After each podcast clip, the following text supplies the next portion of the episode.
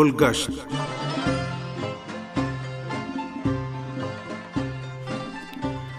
آپ عزیز سامعین خدمت میں سلام عرض ہے۔ پروگرام گلگشت کے ساتھ حاضر خدمت ہیں۔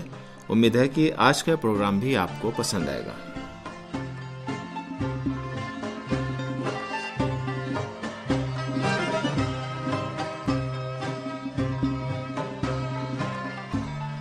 سامن صبح تہران اور صبح کے تاریخی مقامات اور قدرتی مناظر کے بارے میں آپ کو آشنا کرنے کے بعد آج ہم آپ کو شہر دماوند کے بارے میں بتانے جا رہے ہیں۔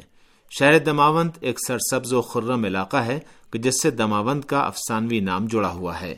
ماضی میں دماوند کا علاقہ ایران کے تین پر اہمیت علاقوں، رے، قومس اور تبرستان پر مشتمل ہونے کے سبب اہمیت کا حامل تھا۔ آج یہ علاقہ تہران، سمنان اور مازندران پر مشتمل ہے۔ شہر دماوند اسی نام کے پہاڑ کے خوبصورت دامن میں بسا ہوا ہے۔ یہ شہر انتہائی پرکشش، دلکش اور انفرادیت کا حامل ہے کہ جس کا بیشتر حصہ دماوند کے بلند و بالا پہاڑ کی چوٹی کا مرہون منت ہے۔ دماوند سے نکلنے والے متعدد دریا اس شہر کے اطراف کے باغوں اور کھیتوں کے سرسبز و شاداب ہونے میں نمایاں کردار کے حامل ہیں اور یہاں گرمائی علاقہ وجود میں آنے سے خوبصورت مناظر وجود میں آئے ہیں۔ مختلف فصلوں کے لحاظ سے گرمائی علاقوں میں پینے کے میٹھے پانی اور گرم پانی کے متعدد چشمے اور موسمی اور دائمی میٹھے پانی کی نہریں جاری ہیں اور صوبہ تہران کے اس علاقے میں ایران کے قدرتی مناظر کے جلوے بکھرے ہوئے ہیں۔ دماوند شہر صوبہ تہران کے مشرق میں مرکزی البرز کے جنوبی حصے میں ایک لاکھ اٹھاسی ہزار ہیکٹر پر پھیلا ہوا ہے۔ صوبہ تہران کی سطح پر اب تک جو اسٹڈیز انجام پائی ہیں اس کی بنیاد پر دماوند کے ایک چھوٹے اور انتہائی سرسبز و شاداب شہر کیلان کے اطراف میں انسانوں کی موجودگی کی علامات پائی گئی ہیں کہ جس کی قدمت چودہ ہزار سال قبل بتائی جاتی ہے۔ انسان اس جگہ غاروں میں زندگی گزارتے تھے اور شکار وغیرہ کے ذریعے اپنا پیٹ بھرتے تھے۔ آثار قدیمہ کے ماہرین کے مطابق بعض سیاحوں نے دماوند کو دنیا کے سب سے قدیم شہر کا نام دیا ہے۔ دماوند کا نام دوسرے عنوانات کے ساتھ توریت اور اوستا میں ذکر ہوا ہے، جو اسی مطلب کا آئینہ دار ہے۔ کتاب تاریخ مشیر الدولہ میں آیا ہے کہ آریائی قوم کا پہلا کھیپ کہ جو مشرق کے سم سے ایران میں داخل ہوا تھا، اس نے دماوند میں سکونت اختیار کی تھی۔ بعض دیہاتوں اور تباہال قلعوں، نیز قدیمی گزرگاہوں اور غاروں کے نام سلسلہ کیان کے وجود اور شاہنامے کے دیگر مطالب کی تائید ہیں۔ بیشتر قدیمی کتابوں میں جہاں بھی دماوند اور کوہ دماوند کا ذکر آیا ہے کہ عمرس رستم، سیمرغ اور زحاق کا ذکر آیا ہے اور اسے خوف و خطر اور اسی طرح عظمت کا مظہر قرار دیا گیا ہے۔ پروفیسر آرتھر کرسچنسن ساسانیوں کے دور میں ایران نامی اپنی کتاب میں فوستوس بیزانسی کے حوالے سے لکھتے ہیں ملوک الطوائف کے خاندان ساسانیوں کے زمانے میں دماوند میں مقیم تھا اور وہ بھی دماوند کے نام سے پکارا جاتا تھا۔ قبل از اسلام دماوند ایک لمبی مدت تک زرتشتیوں کا دینی اور مذہبی مرکز حکومت تھا جسے غیر معمولی اہمیت حاصل تھی۔ ایران میں اسلام کے آنے اور ایرانیوں کی جانب سے اسلام قبول کرنے کے ساتھ ہی دماوند کا علاقہ کے اس زمانے میں وسعت اور بڑی آبادی کا حامل تھا، رے اور تبرستان کے ساتھ اسلامی سپاہیوں کے سامنے تسلیم ہو گیا۔ دماوند کا علاقہ تبرستان کے علویوں کے دور حکومت، اسماعیلیوں کے قیام کے دور، سلجوقیوں کے دور حکومت، ایران پر منگولوں کے حملے اور صفویہ دور میں بہت زیادہ فراز و نشیب کا حامل رہا ہے۔ اسی دوران یہ علاقہ قدرتی آفات جیسے زلزلے سے بھی امان میں نہیں تھا۔ دماوند ندی کے وجود کے باعث کہ جس میں ہمیشہ پانی رواں دواں رہتا ہے، اسی طرح میٹھے پانی کے چشموں اور نسبتاً وسیع و عریض دشت نیز بہت سرد ہوائیں نہ چلنے اور زراعت و باغبانی اور چراگاہوں کی سازگار صورتحال کے پیش نظر دماوند کے علاقے میں زراعت اور مویشی پالن کے وسیع امکانات فراہم ہوئے ہیں۔ سب سے اہم بات یہ ہے کہ شہر دماوند کو قافلوں کے ٹھہرنے کے لیے ایک مرکز کی حیثیت حاصل تھی۔ دماوند معاشی لحاظ سے درحقیقت ایک ثروت مند علاقہ تھا۔ اس علاقے کی حکومت کا مرکز شمار ہوتا تھا اور اشراف اور بادشاہوں کے لیے گرمائی علاقہ بھی تھا۔ رہ کے عوام بھی گرمی کے موسم میں دماوند کے اطراف کے پہاڑی علاقوں میں چلے جاتے تھے۔ اسی طرح دماوند جانوروں کے گلوں کے مالکین کی رہائش گاہ تھا کہ جو دماوند سے لار تک آمد و رفت رکھتے تھے۔ یہ شہر فیروز کو اور گل خاندان جیسے اطراف کے قلعوں کے لیے حفاظتی کردار کا حامل رہا ہے۔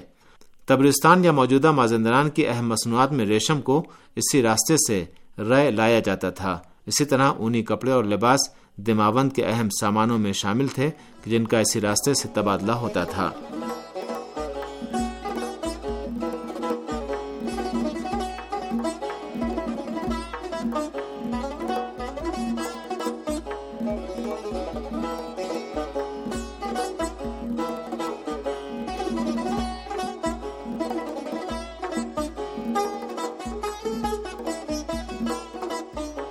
دماون کا نام رکھنے کے بارے میں فہرست ابن ندیم میں آیا ہے کہ دماوند کی آبادی پہاڑی کے اطراف میں واقع ہونے کے باعث اور آتش فشاں سے نکلنے والی گیسوں کے باہر آنے کے سبب دم آوند، دم یعنی گیس اور آوند یعنی ظرف اور مقام کے معنی میں نام رکھا گیا ہے۔ تازہ ترین انتظامی اور سیاسی تقسیم کے مطابق شہر دماون تقریباً اٹھائیس سو مربع کلومیٹر کی وسعت کے ساتھ دو حصوں مرکزی اور رودھن میں تشکیل پایا ہے کہ جو دماوند، رودھن، کیلان، آب سرد اور آب علی کے علاقوں پر مشتمل ہے۔ دو اہم شاہراہیں ہراز اور فیروز کو اس شہر سے گزرتی ہیں، جو صوبہ تہران اور مازندران کو آپس میں ملاتی ہیں۔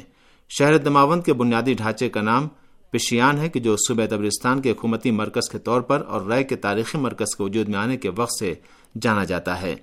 علاقے کا قدرتی ڈھانچہ اور مشرق و شمال مشرق میں البرس کی چوٹیاں ان جہتوں میں شہر کی وسعت میں مانے ہیں۔ لہذا شہر دماون قدرتی لحاظ سے دریائے تار کے طول میں اور شمال سے جنوب اور درے کے اندر لکیر کی شکل میں پھیلا ہوا ہے۔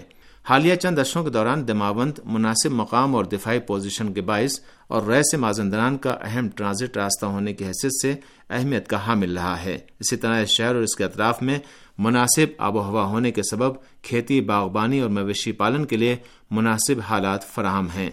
دماون میں زیر زمین پانی کے ذخائر اور سینکڑوں نہروں اور میٹھے پانی کے چشموں اور ہمیشہ رواں دواں دلی چائے اور تار رود نامی دریاؤں کا وجود، زراعت اور باغوں کے لہلانے اور ان میں وسیع پیمانے پر انواع اقسام کے پھلوں، میووں اور سبزیوں کے پھلنے کا باعث بنا ہے۔ یہاں پر مختلف قسم کے پھلوں اور سبزیوں کے اگنے کے علاوہ شہد کی مکھیوں کی پرورش اور مویشی پالن بھی اس علاقے کے لوگوں کے درمیان کافی پر رونق اور رائج ہے۔ اسی طرح سرسبز اور خوشگوار آب و ہوا والے گرمائی علاقے، نیز خوبصورت اور دل فریب درے پہاڑوں کے درمیان پھولوں سے بھرے ہوئے میدان، میٹھے پانی کے چشمے، زرخیز زمینیں، نرم و لطیف اور صاف و حیات بخش ہوا، نیز میووں سے بھرے ہوئے باغات اور رواں دواں نہروں کے وجود نے ایسی آب و ہوا اور موسم کو وجود دیا ہے کہ جس نے اس علاقے کو ایک غیر معمولی سرزمین میں تبدیل کر دیا ہے۔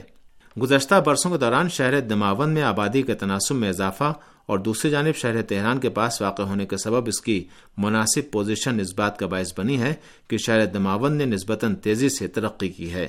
اسی طرح دماوند ایک گرمائی علاقہ ہونے کی حیثیت سے پڑوس میں واقع شہروں کی آلودگی سے خستہ حال شہریوں کی توجہ کا باعث بنا ہے کہ جہاں اس خستگی کو دور کرنے اور آرام و سکون حاصل کرنے نیز اپنے فراغت کے وقت گزارنے کے لیے لوگ جاتے ہیں۔ اس لحاظ سے شہریوں کا گرمائی علاقوں کی طرف جانے کا رجحان دماوند کے مناسب علاقوں میں باغوں اور آب و ہوا کے لحاظ سے گھروں کے بنائے جانے کا سبب بنا ہے۔ مناسب ہے کہ ہم یہ بھی جان لیں کہ دماوند کے علاقے کے باشندے بعد میں آنے والے قوموں کے بعض افراد کے داخل ہونے سے قطع نظر آریائی قوم کی سولہ شاخوں میں سے ایک ہیں۔ ان کو قومس کے نام سے بھی جانا جاتا ہے۔ ان کی اپنی ایک مخصوص زبان ہے۔ یہ قوم وقت گزرنے کے ساتھ ساتھ گیل و جرجان کے اقوام میں خلط ملت ہو گئی ہیں۔ طول تاریخ میں مغل قوم، عرب اور فارس قوم کا ایک گروہ اس علاقے میں داخل ہوا جو مقامی نسل کے ساتھ گھل مل گیا اور حتیٰ وہ اپنی مخصوص زبان بھی بھول گئے ہیں۔